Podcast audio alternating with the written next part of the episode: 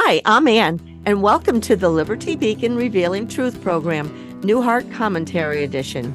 Now let's join our broadcast to get lifted up in liberty. A familiar saying is if you tell a lie often enough, you're bound to believe it. One lie in particular has harmed, even damaged our country for generations. Here is the lie churches can't speak out on political issues. Separation of church and state, you know. Here is the truth. Amendment number 1 to the Constitution of the United States says, quote, Congress shall make no law respecting an establishment of religion or prohibiting the free exercise thereof. End quote. Where did this lie then originate? We must learn to do our own homework in searching for the truth. It's not hard to find with today's technology. In 1802, President Thomas Jefferson wrote a letter in response to the Danbury Baptists in Connecticut. They were concerned they might lose their religious liberty by their state legislature. Jefferson wrote, I contemplate with sovereign reverence that act of the whole American people which declared that their legislature should make no law respecting an establishment of religion or prohibiting the free exercise thereof thus building a wall of separation between church and state. This wall of separation is to prevent the government from opposing and silencing the church. We are being lied to all the time. A former pastor of mine used to say, a text without a context is a pretext. In other words, know the full context of what you are reading and hearing, what precedes it and what follows it. Know your Bible, know your Constitution, know the truth.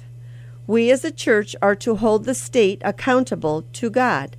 The church has the power of God's truth, and God's truth is more powerful than man's word. Listeners, we are the church. We have the constitutional right and a biblical responsibility to speak out against abuses. Yes, Romans 13:1 says, "Everyone must submit himself to the governing authorities, for there is no authority except that which God has established. The authorities that exist have been established by God." However, in the book of Acts, Peter and John were threatened with violence and imprisonment when they disobeyed corrupt religious and civil authorities when they were told to stop preaching.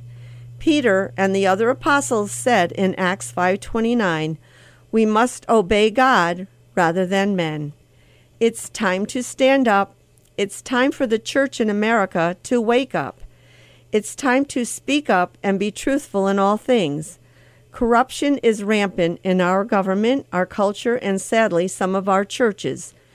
We are to be salt and light. Ephesians 4:15 says, "We are to speak the truth in love." Come and hear the full context of liberating gospel preaching at Liberty Christian Fellowship Church this Sunday with Pastor Earl Wallace.